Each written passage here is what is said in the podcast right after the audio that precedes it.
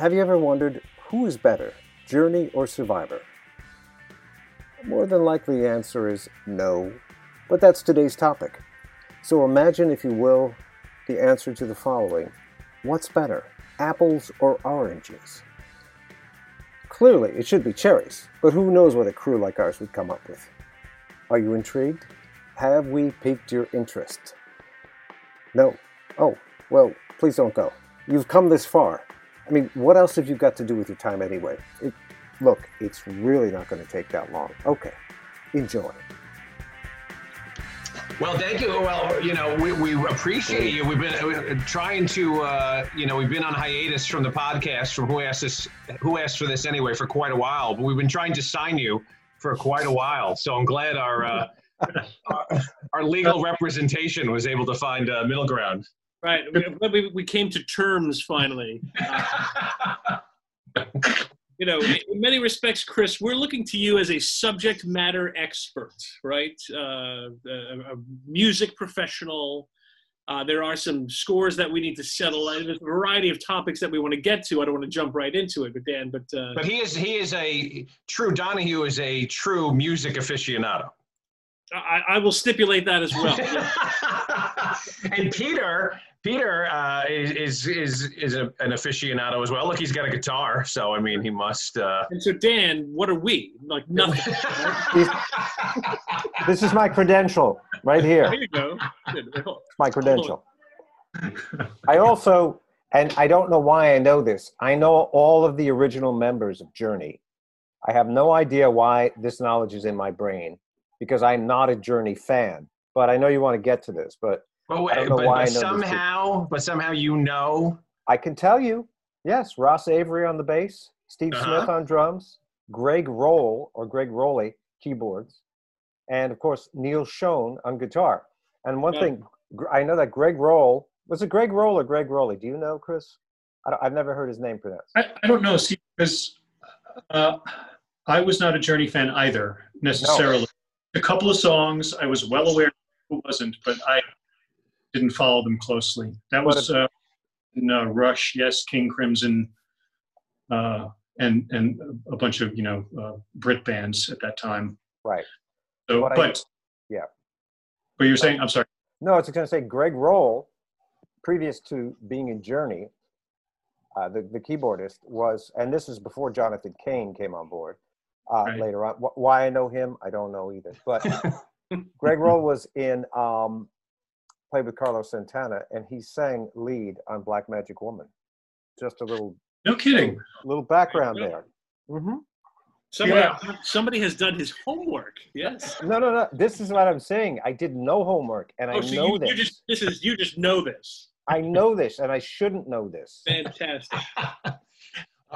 I don't think there's a way to forget it at this point. I think you, it's just with you, you know. I, I, it is at this point. Sorry. But Tommy, you, were uh, was Rush one of your first concerts? I think so, right? It was. My aunt Therese took uh, my brother and I and my two cousins to the Moving Pictures tour. Wow! Uh, at Nassau Coliseum. I I, I, I can look it up.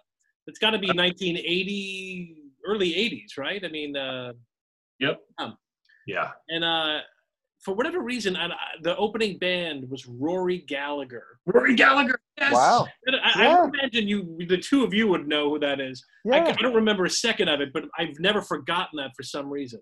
That's a weird mix.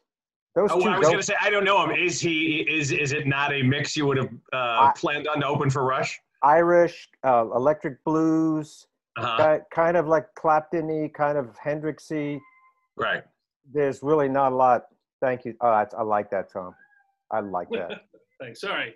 I that's like all, that that's my prop comic. Sorry. Wait, um, Tommy, is that your first show or was that Kiss? Uh, Kiss in like '78. Uh, no, uh, that, I would have wow. been only. I would have been seven. Late '70s. My father took my brother and I to Kiss, full wow. makeup, Madison Square Garden. It was the loudest, craziest thing I had ever, ever seen. You, your brother, and father were all in full makeup. Yes. yeah, yeah. was Here's this? The, were they still in makeup? They were. They were. It was like I don't know. Uh, uh, it was late late seventies. Uh, yeah, it, it wasn't until I think eighty four I think Hot in the Shade when they took off the makeup. I Yeah. saw the tour, but Unmasked, I think, was the tour that was after that, and it was the first one they were where they were out of makeup. But I might have that wrong. That is a misnomer. Uh-huh.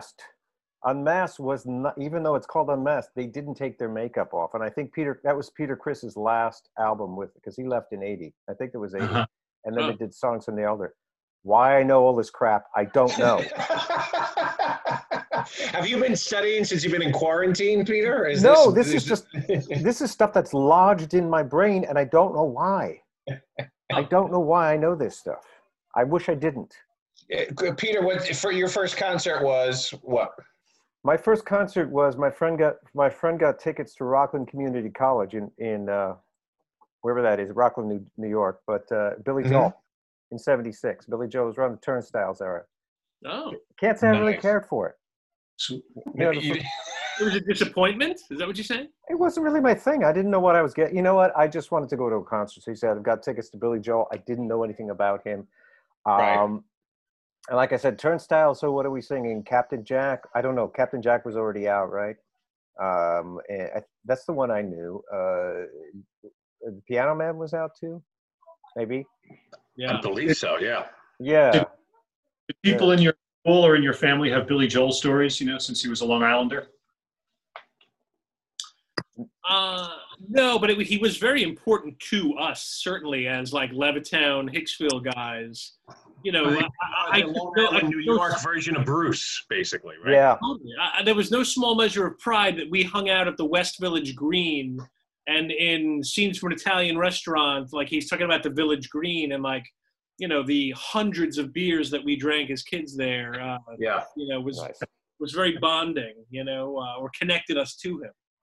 And and I think the most underrated Billy Joel song is uh, from this uh, "Easy Money" from the soundtrack of the Rodney Dangerfield film. Uh, You- You've long held that opinion. but he won't play that in concert. I don't understand. Uh, You know, And none of the letters have helped at all that you've written. the hundreds of letters you've sent. it's like we saw. I took my wife to see the Eagles last year, uh, and we weren't huge Eagles fans, uh, Mhm. but she really got into them after watching the two-part documentary that was on. I think it was Netflix, right, for the Eagles. Like the Yes. four. Yeah, yeah, yeah. I was. It was even. It was very long. I know that. Yeah, but it was great. Yeah. Yeah. And Glenn Frey's what was your- son is playing with them now. Yes. Yes, Oh, he it's like Van, it's like Van Halen, you know, or you know. Right, but but uh, so then they have a part where Joe Walsh does one of his songs that's not an Eagle song. Henley does one that's not an Eagle song. And I'm just waiting for them to let Frey Jr. do the heat is on. And I'm like, this is going to be so great. And then they don't do it. You know, it's like whatever. That's disappointing. Donahue, your uh, your first concert, my man. What uh what was it? James Taylor, Central Park, 1977. Oh, Wow. Interesting. That's, I- Really? That's something Tom can relate to. Donahue, you've always been a JT guy. I have been. What brought you to that show, Chris? Uh, uh, my aunt Margie, and uh, actually, my aunt Margie had a friend also named Margie, huge music fan and very formative uh, or uh, very influential in my own musical evolution. The, the uh, bands and albums she exposed me to, and I think I can't remember if we went with Margie, her, my uh, my aunt Margie, or the other Margie. But anyway, I remember much of it aside from the size of the crowd Yeah. because I crowd assembled in Cen- Central Park that large, Oh, and I also played mill worker, which which um, I, I actually uh, play for for my job these days once in a while. So um, really? so yeah, it was really cool to connect back to that first concert there, and then it was after that. It was I think it was Kiss. Uh, Uh-huh. that, uh, When you, when you mentioned Mill Worker, are you talking about the song Mill Worker? Yeah. Uh, which was from Working, right? or he- Fl- he- remember, I, I don't, I think he I think he he wrote three or four songs for the Studs Terkel musical called Working, and Mill Worker Ah. was one of them. great song. Yeah, beautiful song. Yeah. Was that the first? Would that have been the first Central Park show, or would it have been Simon and Garfunkel, or w- w- did they do one before that? I think this was after that. Yeah. Okay, yeah. 27. I don't have a. Uh, I don't know what year the Simon and Garfunkel show was, but um, Yeah. yeah, I mean, But but Donahue, you you're saying you it was it, that show was the first show, and then um because you know obviously you ha- went on to make a you know a great career out of being a musician. So it was you think though it was from the albums that you like you said that you were exposed to from an early age by your aunt, and that you, you think that's probably the influence at a young age for the direction that you chose? Well, my aunt Margie's friend Margie, her name, her her friend's name was Margie Mariah, so we'll talk about Margie Mariah. Margie Mariah gave gave me my first Police album. Mm. He was the one that took us uh, to see Kiss at Yeah. Madison. Square- You were just talking about. Um, uh, what else did she give me? The Knack, uh, which you know, Awesome. well, yeah. I mean, they were incredible. They were. Trivia. They What weren't. uh, the- weren't they? Yeah. I'm. s- I'm sorry, Chris, to interrupt. Weren't they? They were all studio guys, right? They had. I- I'm not sure, but I uh, I remember them all playing Rickenbackers, and I and they I did. Familiar with the Rickenbacker through Geddy Lee and Chris Squire, so it was like man, a, a, an all Rickenbacker band. Very Beatlesque in that way with the Rickenbackers. You know, and Byrds, right? Right at the same time, when when Blondie was still more of a rock band before they Yeah. stopped rock pop, you know, and uh, there was just lots of energy and aggression in in, uh, in that music at that time. Isn't it amazing though, right? You need that that no matter, uh, and it doesn't always work, doesn't always take, but that one person at a young age to kind of expose you to this kind of new world, and and look at the effect it has. you know, Well, yeah. it's it's wild. I had my and my cousins were were uh, played a large role in in my musical development also because Brendan, uh, Brendan's older brother Tommy, and uh, The legendary Tommy Connor. Right. Really? Banana. all the Connor family, you know, Hendrix, uh, Skynyrd, Uh-huh. my aunt Margie's uh, kids, my cousins, the Avrils, were my gateway to the Who Uh-huh. and um, uh, gosh, a lot of a lot of Beatles stuff that I hadn't heard in my own home. My dad had a couple, but but the Avril family were they were deep cuts uh, people, and so um, so yeah, I had a I was getting fed a lot of great stuff. I was lucky. I didn't, of course, realize it at the time, but uh, um, exposed to a lot of different things. Uh oh. We've frozen. Why am I just seeing me? And over got old you know uh to hear those so even if you hear a song today. And i don't think there's anything like that. Like me and tommy were saying there's sports comedy you know food to an extent but but music those are probably the four if you're looking to you know have tie things together tie people together. But but music always stands out just a little bit more in that a song could take you back to a time um you know, just like that. Uh, and it's it's it's really uh, it's it's it's unbelievable. It really is. Yeah. Yeah, a lot of sense and and a lot of music. Go back and listen to it now, like um, synchronicity. Mm-hmm. Um, It doesn't hold up. there are a few dated sounds on there, but I tell you, man, that that record is timeless. And um, the first Sabbath record, Yeah. uh, too, also recently, again, it's just like, you know, we we perceive it um, as as uh, uh, uh, being a product of his age, so we allow for that when we're listening to it. But but the writing, the compositions, the playing, it's like, and and what I realized that like few few few bands do that anymore. yeah. Uh, it's we're, we're real playing interaction, musicianship, and and just a, a rawness to it. Not not that it's not out there, but certainly in the, in the realm of pop music, where stuff we would all be exposed to. It's not as com- way not. Uh, uh, it's much more rare to come across that now. Yeah. Yeah. yeah. How old were you when you did your uh, played your first gig?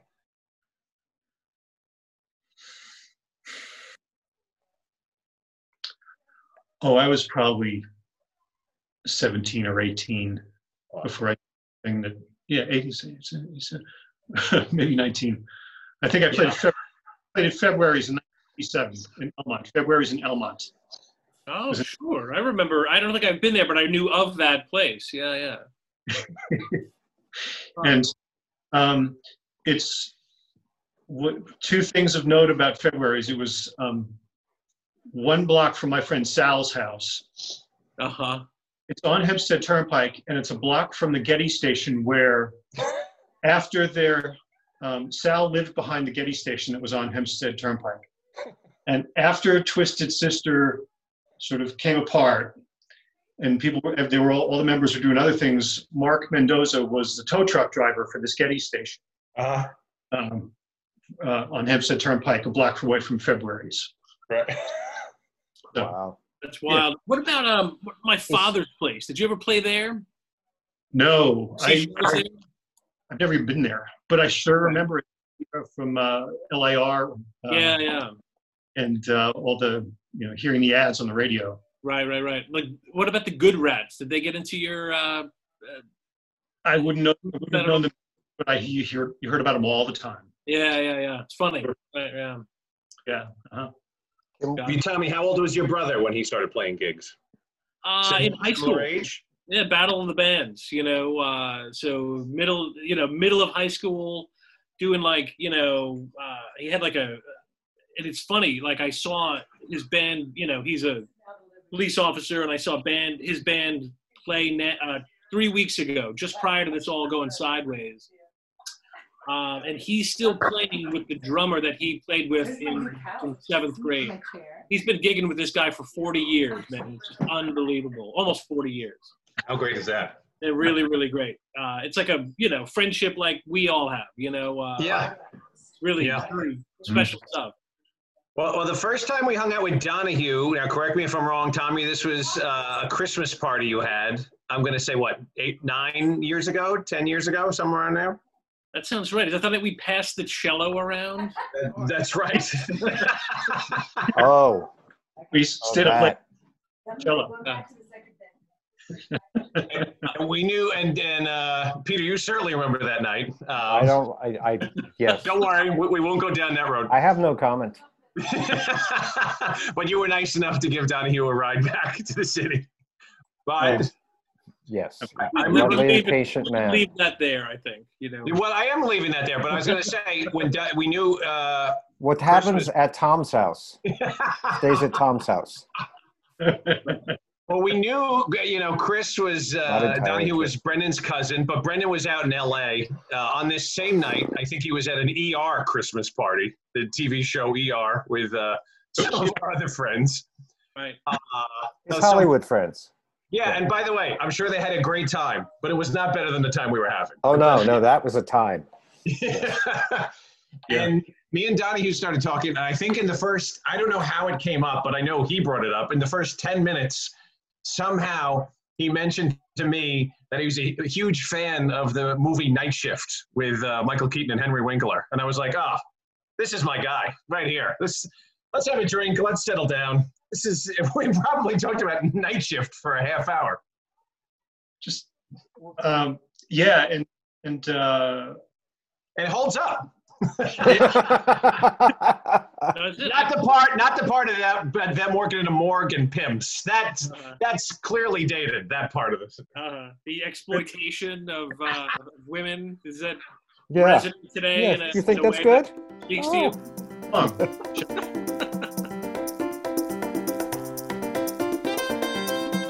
I'll, we'll do it all again. Let's take it. okay, so Peter's cooking. What is that? Salmon? We got some salmon here. I'm letting it thaw out. Then I'm salt and pepper. Uh-huh. Heat your skillet first. Get the skillet nice. Get the salmon to room temperature because if a cold piece of salmon hits the skillet, it's going to curl up on the ends, and you okay. don't want that. You don't want the the salmon curling. Any uh, any side dishes uh, in the great great question potato and and as we said you know we've said many times use fresh ingredients local ingredients but this this is what came fresh and local from my supermarket so right these canned potatoes i believe you called them moons when you were younger and they certainly do look like little moons that's little true moons. it's true i'm going to cut them saute them in a pan rosemary garlic uh-huh. little cayenne, one of one of my little sacred ingredients. Pinch, and remember, just You know, Peter. Th- Peter, this isn't Spain. We don't eat at ten thirty at night. Uh, it's This- downtown, Tom. everything is different. What is that? Is it a kale? Let me guess. Or These are no, these are. This is just fro- again frozen spinach because you know I'm uh, so I'm just letting it thaw out a little bit. Going to saute this olive oil, garlic again. I'm leaving. It was nice seeing you guys. Brendan Connor has joined. My cousin, my cousin Chris. What do you say? Look at this. The family's back together again. Beautiful.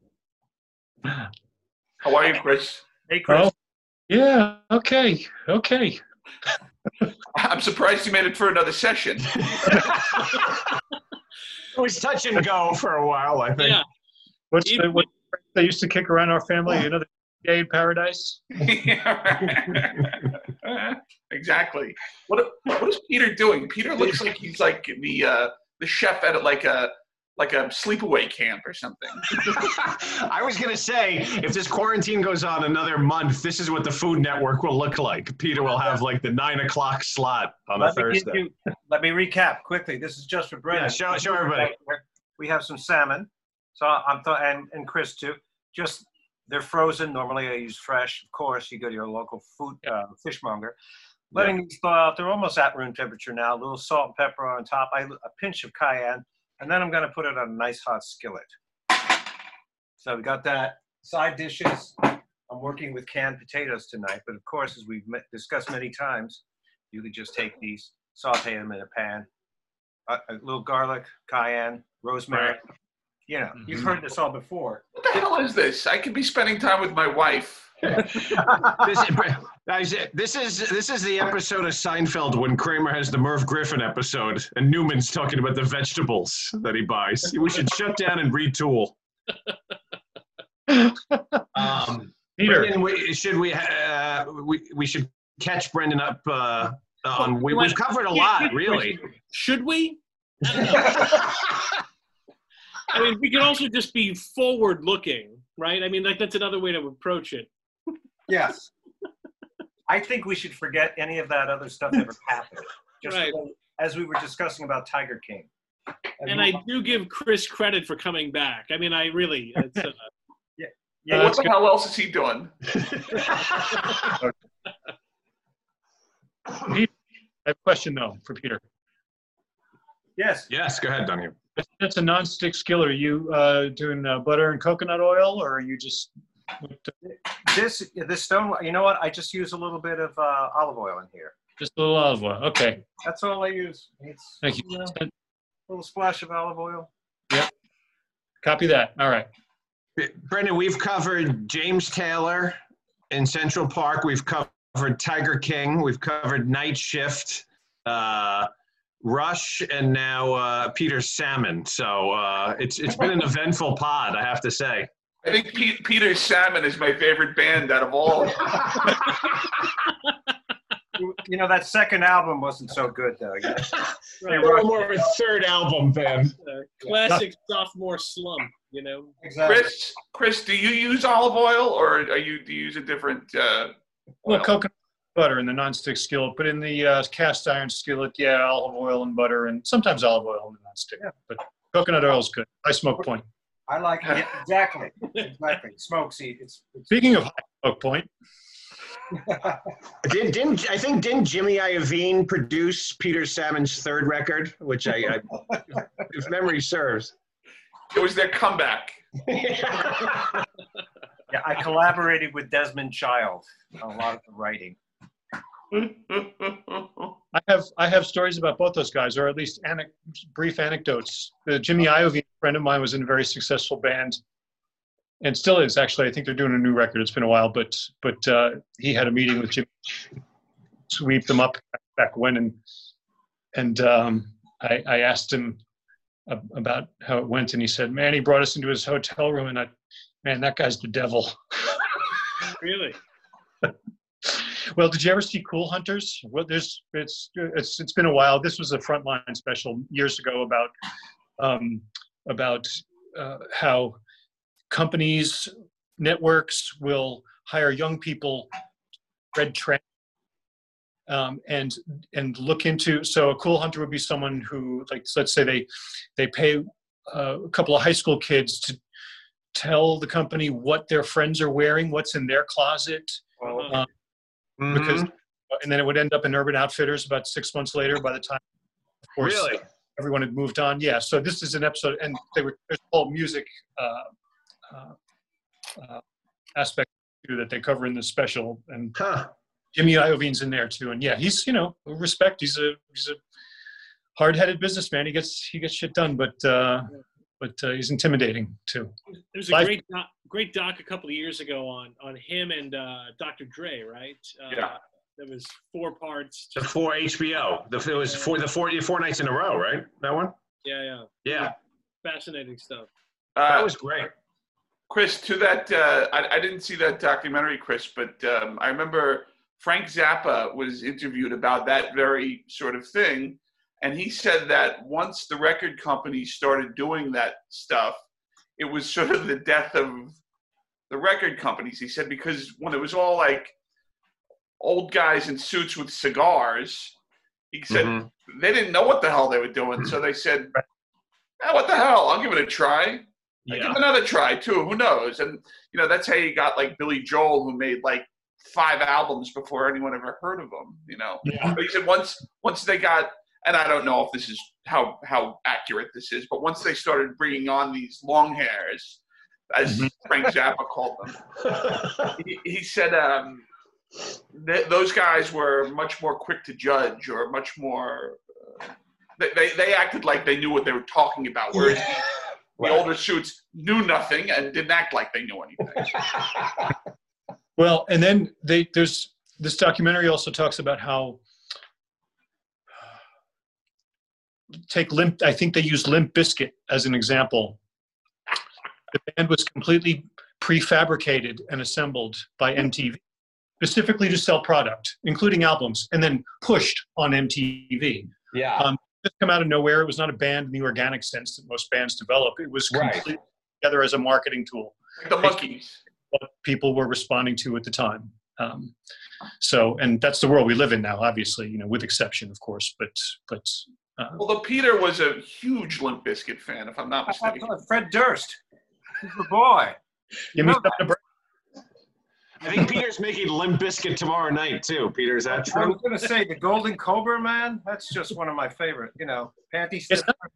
Yeah, it's no comment on the quality of the music. It's just, um, you know, when you, we sort of strip away the veneer of like, well, I mean, and weren't the Monkees that way too? Weren't they just put Oh, together? Yes. Assembled. Uh, Sex Pistols to a certain degree, right? The Sex hmm. Pistols? McLaren, yeah. Well, yeah, but it wasn't like some master plan. I mean, they, they were put together, but it was like Steve Cook and Paul Jones were, were, were I just, I got, I got, I didn't, I, I just got reversed that. Steve, Steve Jones and Paul Cook were friends and they had played together before. And I think Yeah. they knew Glenn Matlock, so they, they, that, McLaren did like bring Johnny Rotten on. Okay, you're right and I'm wrong. Is that you feel better? No, no, no. I'm saying we're somewhere in the middle there. We're, I'm, I'm agreeing with you. no, no, no. It's okay. You're right. You're right. You know how he gets when he's cooking, bro. Yeah. Who was the other name that you mentioned there? Long, uh, uh, uh, I said I had a quick anecdote about both those guys, and I can't remember Oh. who's. It was Jimmy Iovine and the who who did I Desmond mention? Child.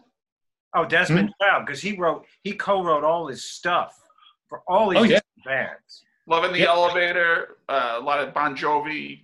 Yep, Kiss. I knew Yeah. him. I was going to say I knew him earlier, but I re- I always knew that name. Desmond Child. He had a band called Desmond Child in Rouge that was never particularly successful. hmm So uh, and then, and Not, then not that not that it matters, but he's uh, he's gay and he, he's very sort of. Uh, he, he talks about that quite a bit. I saw an interview with him.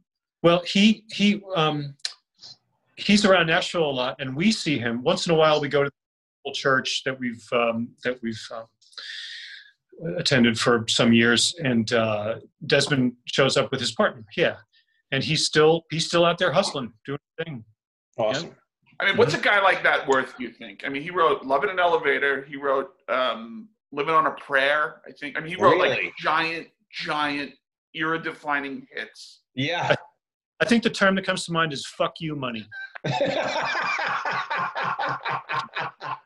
that sounds really nice. That sounds lovely. Right. you know, it's funny though. Like, like I, I, uh, to that, I was uh, reading about. Boy, I can tell you, I've, I've had nothing but time. I was reading about like Stone Temple Pilots, Mm-hmm. who you know again were giant, a giant Sure. act, and their lead singer died, and now they're going out with like um, some American Idol guy and playing like you know uh, Mulcahy's. You know, Really? and I'm like, why? Like, I don't know. Like, I can't imagine it's money. Like, I don't know. Well, they went away for a while. Then the DeLeo brothers came back with Talk, a band called Talk Show. Yeah. And then they brought back Stone Temple Pilots because they realized, you know what? No one wants to see Talk Show. And that's why we're playing Mulca- Mulcahy's. Pro- I'm, I would guess.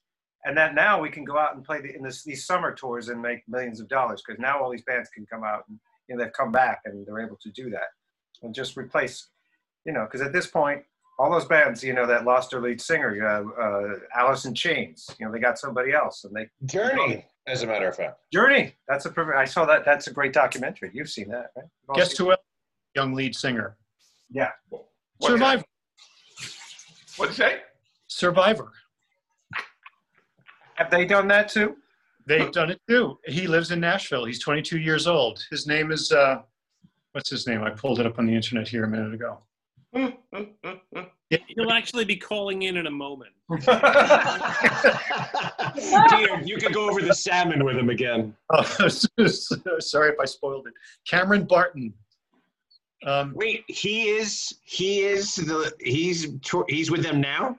He's the new Survivor lead singer. Now they had a gig. I see on their website they had a gig booked on June 1st at Epcot. I think we can all agree that's up in the air. Uh, uh, but but yeah, and I looked at his Instagram page too, and there are many videos of him singing, and he's amazing. Oh, Um, but this is great news. uh, now I don't know how recently this happened because that he got that gig because he's only got 149 followers. Wow. no, he, he- about five years ago. and he's only uploaded nine posts, so maybe he's just you know catching. Um, but boy, the voice is there. He's killer. Wow. standard. Yeah. Wow. Did you see this? Did you see this documentary about? Uh, I think it was about Quiet Riot. I think, and it was about their search for a replacement lead singer. hmm and there's one there's one guy who like has done he was like the lead singer of quiet riot. He was the lead singer of warrant. He was the lead singer of uh, uh, you know queensryche. I don't like Right. you name it. He he played with them for like five tours. But at one point the guy in uh, they, they find a guy to front quiet riot who sounds exactly like the original guy Yeah. and the problem was he was like a, a like a raging alcoholic. he looked like he looked like me with a mullet, right? and he was like, uh, you know, he installed cable for a living or something. Right. But it was like if you close your eyes, it was like you're listening to Yeah. the original guy. And they but they brought him on tour, and he just couldn't hold it He- together. He oh, I see. So they got they went and got that guy that everyone plays with everybody. It's uh, well, That's It's- kind of sad. What do you say? Well, well, here's the thing. This is a perfect lead into uh, uh, Brendan. We talked about the time first hanging with Donahue, and then it came to probably three years later uh, when we're working on those short films, and uh, and Chris was nice enough to come and Yeah. create some uh, original music for us, which was outstanding. Um, and and somehow or another, I had brought up to him the debate me and Tommy have had for years: who's better, Survivor or Journey? And the two things I'll remember are, and Chris, correct me on number one if I, I'm wrong, but I believe you had gotten into a similar disagreement with it possibly your wife. I'm not sure. Mhm. and, and number two, you had said a statement that I am was ready to sign off then and now to say Journey's more talented, but Survivor rocks harder. That's that to me is a middle ground. Tommy wasn't willing to do that, then the whole deal blew up. But um, but Chris, why why did you and your wife get into that disagreement, if I may ask? How did that come up, or did it just come up like it came up to with me and Tommy? It started off as some bullshit Facebook post about. I don't know. Uh, I don't know. Recall who started it. This was obviously. But what was interesting to me, we we were having fun with it, going back and forth about about Steve Perry as a vocalist, and it isn't that I think Steve Perry isn't a very. It's that I just don't care for his voice. There's a there's a certain thinness to it. Mm-hmm. I could go down a list. Hey, everybody should stop nodding along with Chris. and it's a it's a matter of taste. It's fine. It's Yes. fine. And yes, I totally agree that musically, um, brilliant players, and they were mixing it up. They were. I didn't realize Journey was a Bay Area band. You know, I did some reading on a on them today, just thinking about this or wanting to learn a little bit more about Journey than I did. And in awesome. the Bay Area in the early '70s, so there was a lot of a lot of talent. they- don't they have connections to Santana? yes, yeah. hmm Um, We've covered this already, Brendan. We've covered this. uh, and In, in But- part one, but- yeah. yeah, Survivor rocked harder. Um, and in terms of rock vocalists, Hmm. uh, I just thought the singer from Survivor had a much more open sound, a tougher sound. Yeah. I responded to. Yeah, but Uh, in agreed. terms of- in terms of music legacy, are there people out there clamoring for Survivor in a way that Journey has had an impact? Uh, Well, you know, Tom, we're we're not all we're not all swayed by the popular opinion like you are. We're a bit more of an clamoring for- I'm sorry, who's clamoring for Journey today specifically?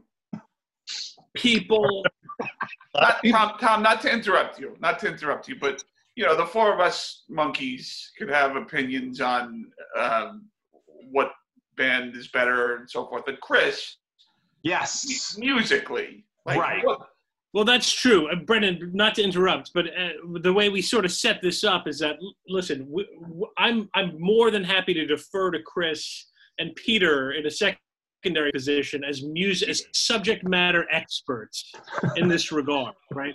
Uh, so you know, uh, it's like you know, it, Chris is the judge in effect. So I, I- I'm I'm game here, but uh, you know, I'll leave it. At so, so much so that me and Tommy at one point were going to come up with a uh, pitching lineup if it was a World Series matchup. Uh, and then earlier today, Tommy called me to see if we were still doing it and wanted to know my lineup. I was like, wait, what? Come up with your own damn, you know, uh, who's starting game one. like music, musically, Chris, what are we talking about here? In terms of the singers, you mean, or uh, I'm I, I say the the the composition, um, the execution of the recorded songs. Uh, is there a complexity that one has that one doesn't? let's separate the music from the production. Journey's music was um, uh, leveled up a bit more than Survivor's was.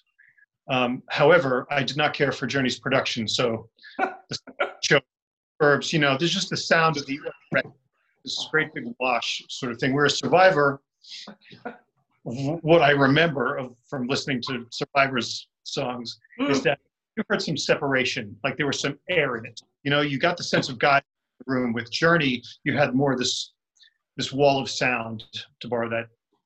Uh, Yeah. Also, Chris, another thing about production, listen to Journey in the 70s and in the 80s. 80s production was, to me, like a lot more gated drum sounds, that a lot more reverb, a lot more of the kind of those kind of cheesy keyboards, you know, that, that tended to be, you know, like the FM synthesis keyboards and all that bullshit, you know, much too bright and busy. But they could play. Mhm. That's that's production. I mean, and then Journey were more of a rock band, straight ahead rock band. So you know. Yeah, I don't. I, I'm not as familiar with early Journey. I only really um, know the songs that everyone else knows. I know. I never Wheel in the sky, man. Wheel in the sky. Sorry. Good Oh, There you go. Yeah. We And heard- when, what Yeah, year did you. when did I'm Perry pointing at you, leave? Brendan. I'm pointing at you. No, no. Did Perry leave what 80s? Hmm? The lead singer of Journey. When does he leave? Uh, I think the end of the '80s, early '90s. See, he, Steve Perry was in. He he joined in the mid '70s, so he was there, you know, for the glory years, but not the early. Or, wow. There, I like like. Chris, Yeah, go ahead. You go Ahead. no, you go ahead, Chris. I was. Were you finished with your you- you- the production? The Yeah. production values are one thing. But we were, Sorry, Chris. but we were talking specifically about about singers and vocalists, and this is the online debate, public debate that Laura and I were having about Mhm. Steve Perry as a rock singer, and I think of him more as a pop singer, you know, who who who sang with a rock band, and think how many people wanted to weigh in on this. Yeah. For for me, the now Jared. Okay, so it's around the '70s, but by the time we were hearing these big hits that they had, Yeah. this early '80s, right? Right. But just a few years before, if we're going to talk about rock vocalists of that era who could just tear your face off, I give you Paul Rodgers.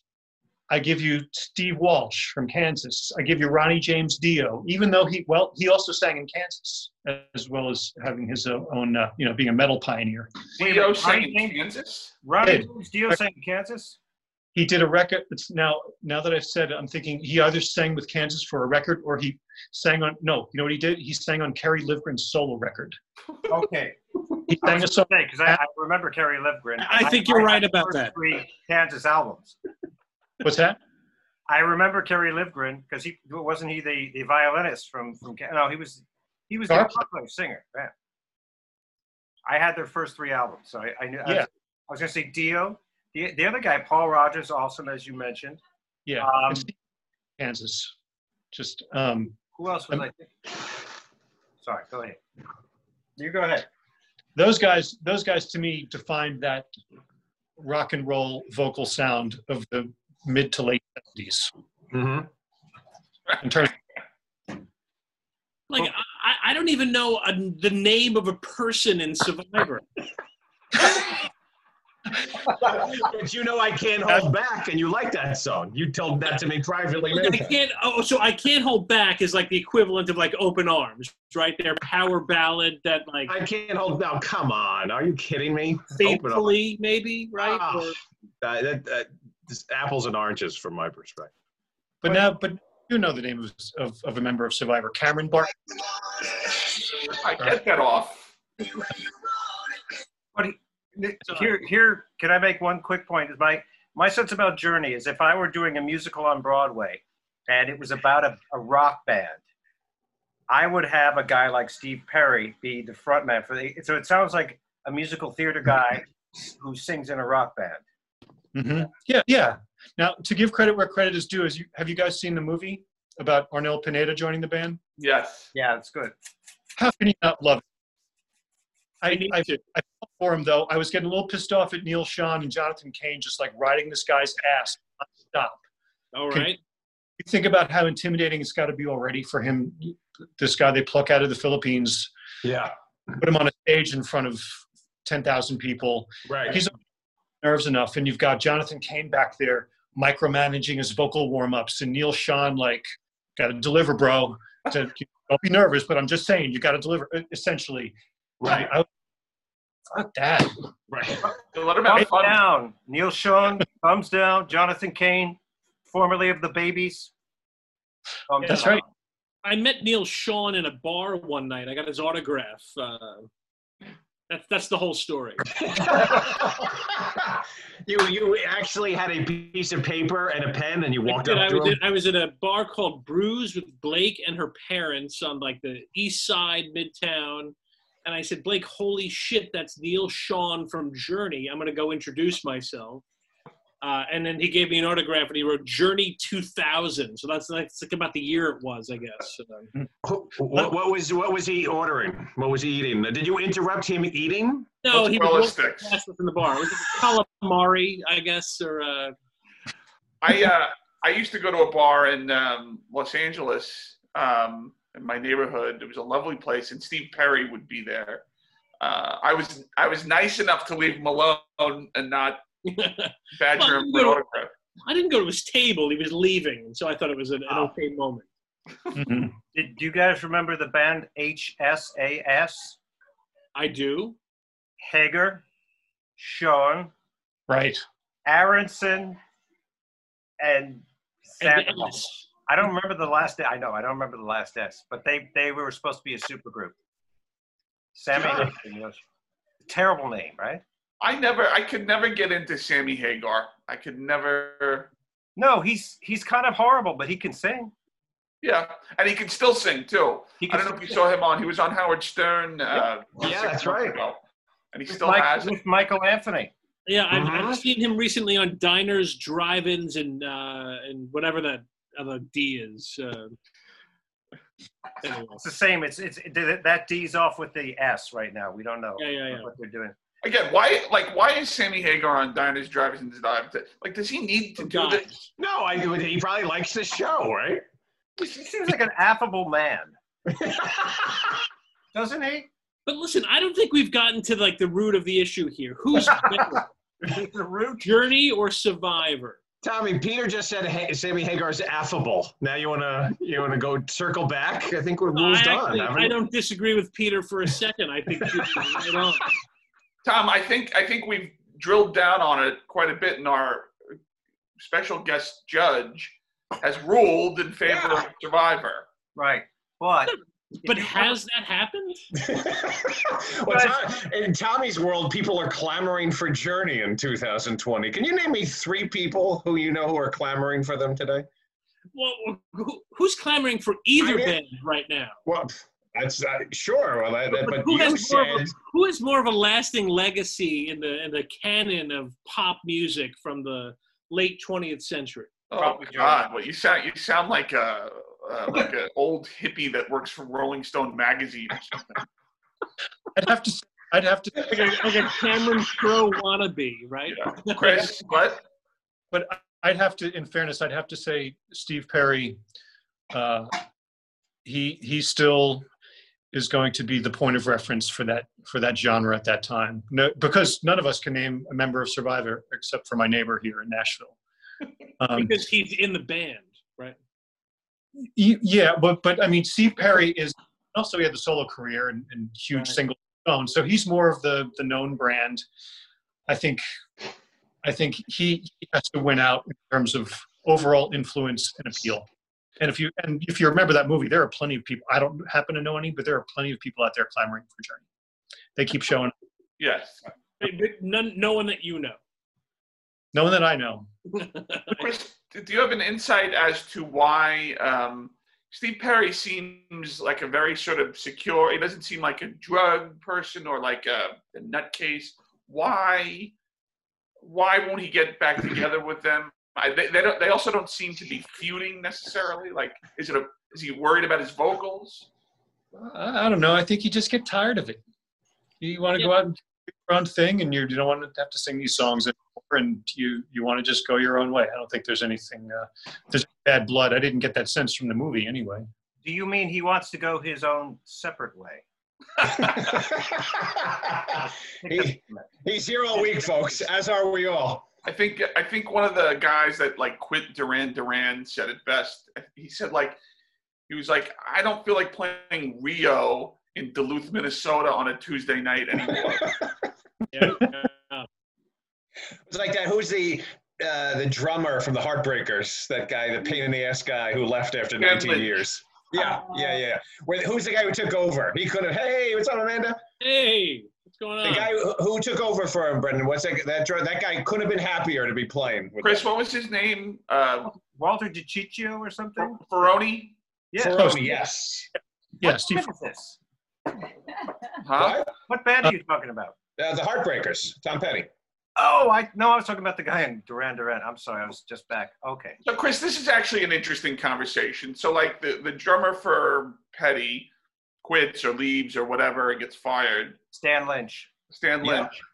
And they they bring in um, well actually first of all I think they he offered the gig to Dave Grohl. You know this story? Really? Yeah, like Dave Grohl played for him on Saturday Night SNL. Live. Yeah, that's right. Honey And I think Grohl said like it was a few months after Kurt Cobain killed himself, and he was Right. had nothing to do, and he searching and and Petty after that offered him the drumming gig in the Heartbreakers, That and would he be said terrible. He would've said he said I really thought about this, but he had he hadn't put out the Foo Fighters album yet. Mhm. That's said, interesting. no, I can't do it. I have to, I have to go down this road. It But, turned out, say again. it turned out well for him. yeah. but No, the, so the guy, the guy like Ferroni, like, Mhm. what's that like to go from like a session guy and like a touring musician to Yeah. being offered a, a, a membership? He wasn't a touring guy; he was a member of the Heartbreakers. Well, um, what what's it like? What would I speculate that it's like in that situation? Well, he, for, I would refer you to some kind of mon where Robert Trujillo gets that gig with Metallica. It's a great Okay. moment. Un, I mean, you're so happy for the guy. So, and I'm looking at a picture of him right now because when we were talking about Sammy Hagar a moment ago, I, um, I was reminded that I played Sweetwater Music Hall in Marin County a, few, a couple of years ago, and I knew Bob Weir owned it. I didn't know that Sammy Hagar was a partner in the club also with Bob Weir. Uh, apparently, he owns a lot of re- Hagar owns a lot of real estate in the Bay Area too, and, Mhm. and this club. I went to I went to confirm that, and I pull up this Sweetwater uh, Music Hall website, and Robert Trujillo's right there on the homepage. How funny is that? Just I can't- Wow. um, but uh, yeah, I mean, what it looks like for the rest, looks like like um, Robert Trujillo getting that gig in Metallica. That moment, I- i- Is, is that some? Is that something like that? A lot of dudes like in your position would jump at, or is it? Uh, is, would you have reservations about it, or you know? it just all depends. You have to think about the longevity of it and and um, whether it's a permanent thing, and because otherwise you wind up losing momentum in your own with your own career if you're looking to do your own thing or have the opportunity to play with a bunch of people Mhm. uh, and keep things interesting. And you know what? If someone like in that situation, if you're going to become a millionaire on the spot by signing a piece of paper and going out and playing for thousands of people who love the music that you're playing, then Right. I, I Right. don't know what there is to think about. Yeah. yeah. How, how do you say no to that, right? You should, Do it for a year. Do it for one Yes, tour, exactly. a year.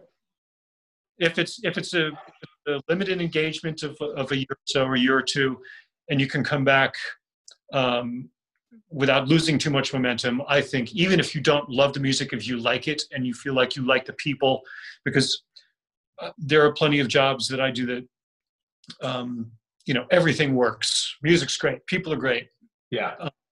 and then there are some where the music's not so happening or not my thing but it's well done and i really like the people even if the money's not great also it's like we still um the, uh, the sum of all parts Right. well, The Still- people still make it worth it. Yep. totally Yeah. Uh, so uh Interesting. mhm. Well, it's also right. I mean, and that uh, Donnie, did you ever see the Petty documentary? What was it? Running Down a Dream? Is that the name of it? Um, if if you've never seen that one, that's another unbelievable. I think it's it's another three and a half hour one. That's Peter uh, Bogdanovich. yeah, yeah, yeah, yeah, yeah. And when you really see in that is he is Petty's the link between like Dylan and Harrison and Grohl and like Eddie Vedder, right? I mean, he was playing with Harrison and uh, and the Wilburys, and then what? There was a part of that, Brennan. Didn't they go out on tour with Dylan for like a year? Um, couple years. yeah, but it didn't turn. It was just supposed to be a gig that you want to play, uh, you know. And then uh, and then they showed, like you said, uh, Grohl playing with him, and and then uh, Eddie Vedder and him doing. Um, it was on the extras of that DVD was um, the waiting, The waiting. which is a, the best combo of uh, of yeah, Petty and somebody else that I've maybe the best combo of any song I've ever heard. Well, in a way, it's it's uh, it's sort of like what Chris was talking about for for Petty, in that like Dylan Yeah. asks him to be his backing band, and it's like you have to weigh. You know, I'm gonna tell Petty's probably gonna put all of his his stuff on hold, right. but it's fucking Dylan. Yeah, exactly. Yep Yep. So, so yeah, a lifetime, and that that counts for something when you're making those decisions. That's Yeah. for sure. There's a, there's an amazing video. Oh, go ahead, Chris. Uh, I have a Bon Jovi story. Oh, please. two minutes and 41 seconds. Yeah, right. Keep going. I'm showing you my salmon here. I don't care. I want to hear the Bon Jovi story. I'm, you can do both. It's just that I saw Bon Jovi in a in a bar, uh, the Oak Bar in Nashville. The um, we have a historic hotel here called the Hermitage Hotel, and the Oak Bar is this very it's, down, it's uh, downstairs, right? Is that where we had a drink? yeah. It's it's uh, it's it's a you step back in time going down there. Uh, coolest public restroom in Davidson County. Um, but I was down in this Oak Bar and saw Bon Jovi sitting there with uh, somebody, and I, I'll admit he he could have taken me home. We, we- we appreciate your candor. He's he's a pretty dude. yeah. what are you going to say? Yeah. Great. Yep. Like- the- You want to talk about a successful guy. My goodness. Right. Well, well, Tommy, uh, do you? Uh, I think this is finally closure on uh, Journey, Journey and Survivor. Uh, final thing I want to uh, uh, add here, Tommy. Uh, two questions for you. Number one, you're such a big Steve Perry fan, so you like the song "Oh Sherrie." Is that fair then, or no? No, thank you, Peter. We'll move on from that. But Tommy, you, I, you're I doing- do, I do like that song, and I remember Brendan's brother uh, watching the video with Brendan and his brother at his house, saying, "Oh, Steve Perry plays the uh, uh, the fuck the uh, like the broom in this video." Here we go. And Tommy, to close out, for who asked for this anyway, didn't you play separate ways, but you learned to play half the song? Isn't that right? I, I know, I know between half and two thirds of the song. Yes, Okay. on the piano. I played it earlier today. But you didn't learn enough to finish the whole song. No, I do not know the whole song. You would think a huge, Chris, you would think a huge Journey fan would, you know, put the time in to learn the whole song. No? I'm not really a musician, right? But uh, so what have we learned, right? My So- cousin Chris could probably learn that song in four minutes. I know this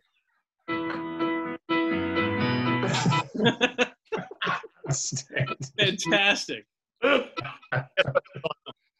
Oh, I'll play that over the closing credits. Beautiful. Peter, this is great eating salmon music, isn't it? Right there, that's just a piano. Fantastic. So who asked for this anyway? Thank you, everybody. Nice to see you all. Great, great. rising up.